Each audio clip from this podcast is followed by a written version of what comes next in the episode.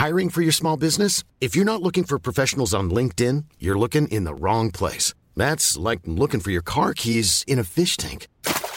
LinkedIn helps you hire professionals you can't find anywhere else, even those who aren't actively searching for a new job but might be open to the perfect role. In a given month, over 70% of LinkedIn users don't even visit other leading job sites. So start looking in the right place. With LinkedIn, you can hire professionals like a professional. Post your free job on linkedin.com slash people today. Millions of people have lost weight with personalized plans from Noom. Like Evan, who can't stand salads and still lost 50 pounds.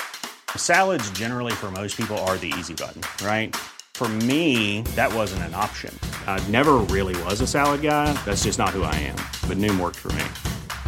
Get your personalized plan today at Noom.com. Real Noom user compensated to provide their story. In four weeks, the typical Noom user can expect to lose one to two pounds per week. Individual results may vary. Hey there, it's Michelle Norris. I'm host of a podcast called Your Mama's Kitchen. When I travel, I'm usually looking for a way to find a taste of home when I'm not at home. And one of the things I love to do when I am at home is entertain. And Airbnb allows me to do that. When I was in California recently, I rented a house that had a great kitchen. And when we were sitting around the table, we we're all thinking, we're in someone else's house. Someone could be in all of our homes as well. If you have a home, but you're not always at home, you have an Airbnb. Your home might be worth more than you think. Find out how much at airbnb.com/slash host.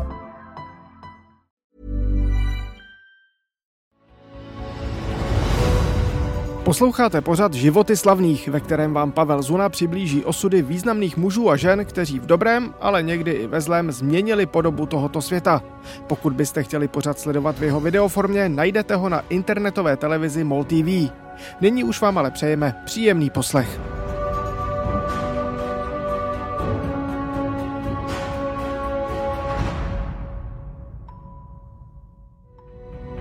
Kalendář ukazuje poslední den končícího tisíciletí a ruský prezident Boris Jelcin pronáší s jednodenním předstihem svůj novoroční televizní projev. Tím, co v něm řekne, úplně zaskočí nejen 150 milionů Rusů, ale vlastně celý svět. Oznámí totiž svou rezignaci. Jeho rozhodnutí je prý tak náhlé, že o něm do poslední chvíle netušila ani jeho vlastní žena.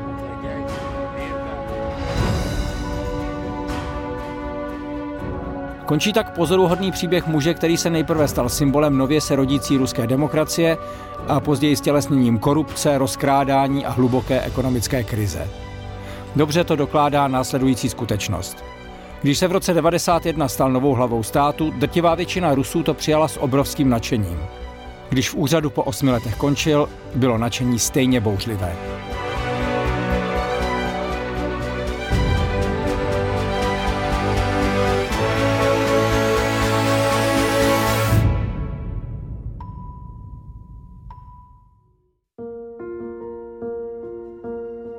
Boris Jelcin se narodil v roce 1931 a vyrůstal ve vesnici Basmanovskoje v Uralské oblasti v naprosté chudobě. Otec Nikolaj byl stavař, matka Klavdia Švadlena.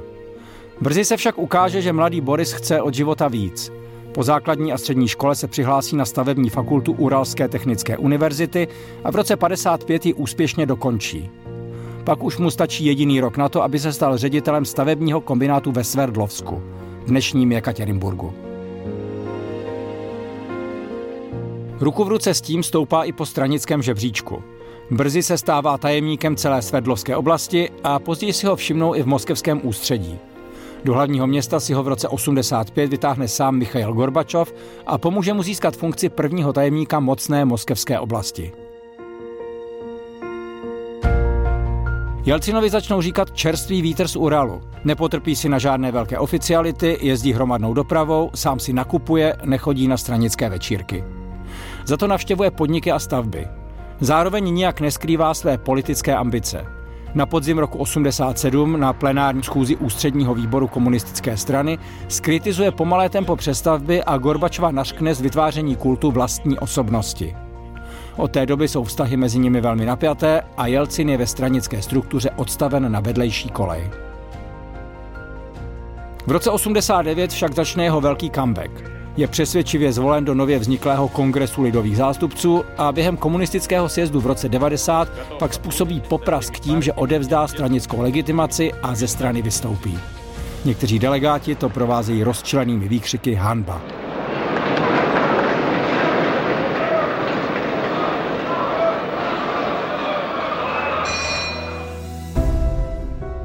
U obyčejných lidí však tyto kroky vyvolávají obdiv. Jelcinova popularita roste. A to natolik, že o rok později je zvolen prezidentem Ruska.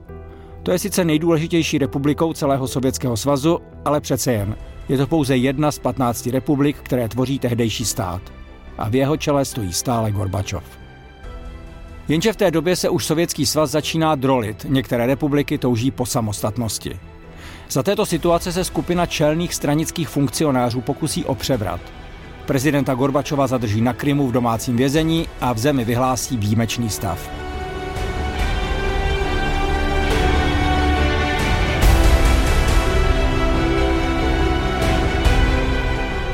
A právě teď přichází Jelcinův okamžik.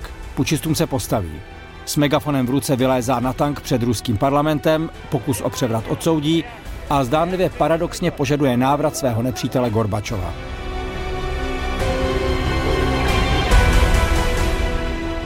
Ukáže se to jako geniální tah během tří dnů je po převratu. Tyto události však smetou nejen pučisty, ale budou znamenat také definitivní konec Sovětského svazu. Po jeho rozpadu přebírá nástupnictví Ruská federace a prvním mužem ve státě se rázem stává její prezident, Boris Jelcin. Tenkrát se na to vyhlašuje rozsáhlý balík hospodářských reform. Pro přechod od státního plánovaného hospodářství k tržnímu se později vžije název Jelcinomika – Jenomže jejím výsledkem je hluboká hospodářská krize. Inflace letí vzhůru o stovky procent, lidé přicházejí o své úspory, podniky ve velkém krachují a miliony lidí končí bez práce a zcela bez peněz. Zatímco za dob Sovětského svazu stály lidé dlouhé fronty před poloprázdnými obchody, teď zboží na pultech je, jenomže ho nemá kdo kupovat. Frustraci Rusů navíc umocňuje i klíčová součást reform – privatizace – Většinu důležitých podniků skoupí buď lidé z jejich vedení, nebo lidé blízcí prezidentovi. Velké firmy, včetně pohádkově bohatých těžařských společností, tak nakonec zprivatizuje hrstka podnikatelů. Takzvaní oligarchové neuvěřitelně zbohatnou a výměnou za to pak Jelcina politicky i finančně podporují. V zemi zavládne taková bída, že jenom díky státním dotacím na základní potraviny se předejde hladomoru. A právě tato atmosféra vyvolá události, které bude na podzim roku 93 s hrůzou sledovat celý svět.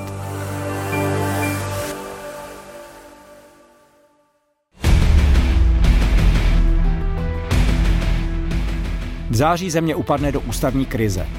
Poslanci chtějí zoufalou situaci v zemi radikálně řešit a Jelcin zareaguje tak, že svým výnosem obě komory parlamentu rozpustí. Poslanci kontrují tím, že naopak jeho odvolají z funkce prezidenta. V tomto zmatku propuknou v Moskvě nepokoje, které se záhy změní v krvavé pouliční boje.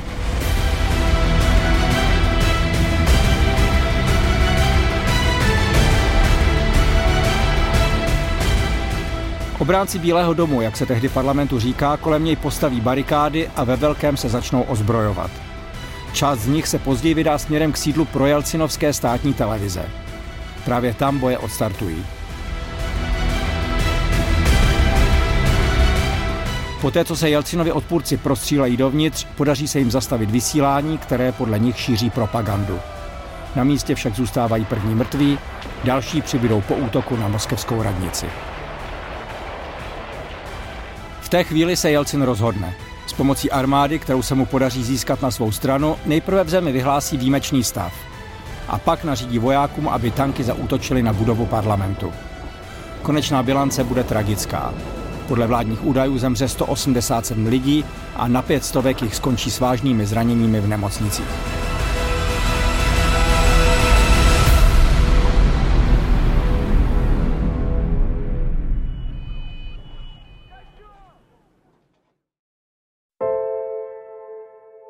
Boris Jelcin vyjde z krvavých událostí posílený. Nově zvolený parlament mu rozšíří pravomoci a on pak, díky podpoře zavázaných oligarchů, porazí v prezidentských volbách roku 96 komunistů z Juganova. Od té doby se ale jeho popularita rychle vytrácí. Mohou za to nejen nekončící ekonomické problémy, ale také katastrofální válka v Čečensku usilujícím o samostatnost. Během dvou let bojů tady zemře na 100 000 lidí, především civilistů.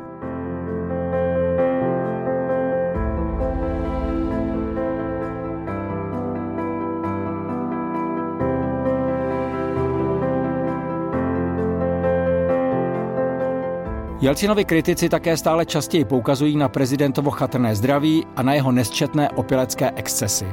Třeba když se v Berlíně v rámci oslav odchodu ruských vojsk z Německa ujme dirigentské taktovky a rozhodne se řídit policejní orchestr.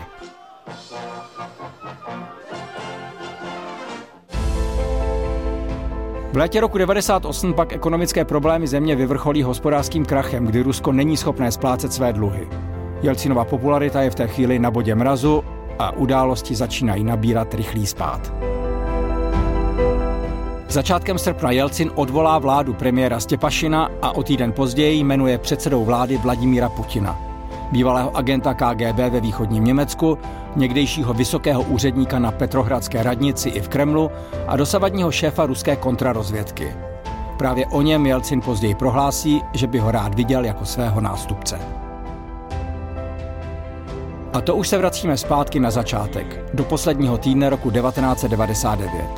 Tehdy Boris Jelcin předtáčí tradiční prezidentský projev. Není prý ale spokojený s barvou svého hlasu a tak natáčení ještě posune. Znovu před kameru usedne 31. prosince. Text projevu je ale úplně jiný než ten původní. Já ухожу. Ухожу раньше положенного срока. Я понял, что мне необходимо это сделать. Россия должна войти в новое тысячелетие с новыми политиками, с новыми лицами, с новыми умными, сильными, энергичными людьми. А мы, те, кто стоит у власти уже многие годы, мы должны уйти. A to je z dnešního dílu pořadu Životy slavných všechno. Pokud byste ho chtěli ještě vidět ve videoformě, najdete ho na MOL TV. Děkujeme vám za pozornost a naslyšenou příště.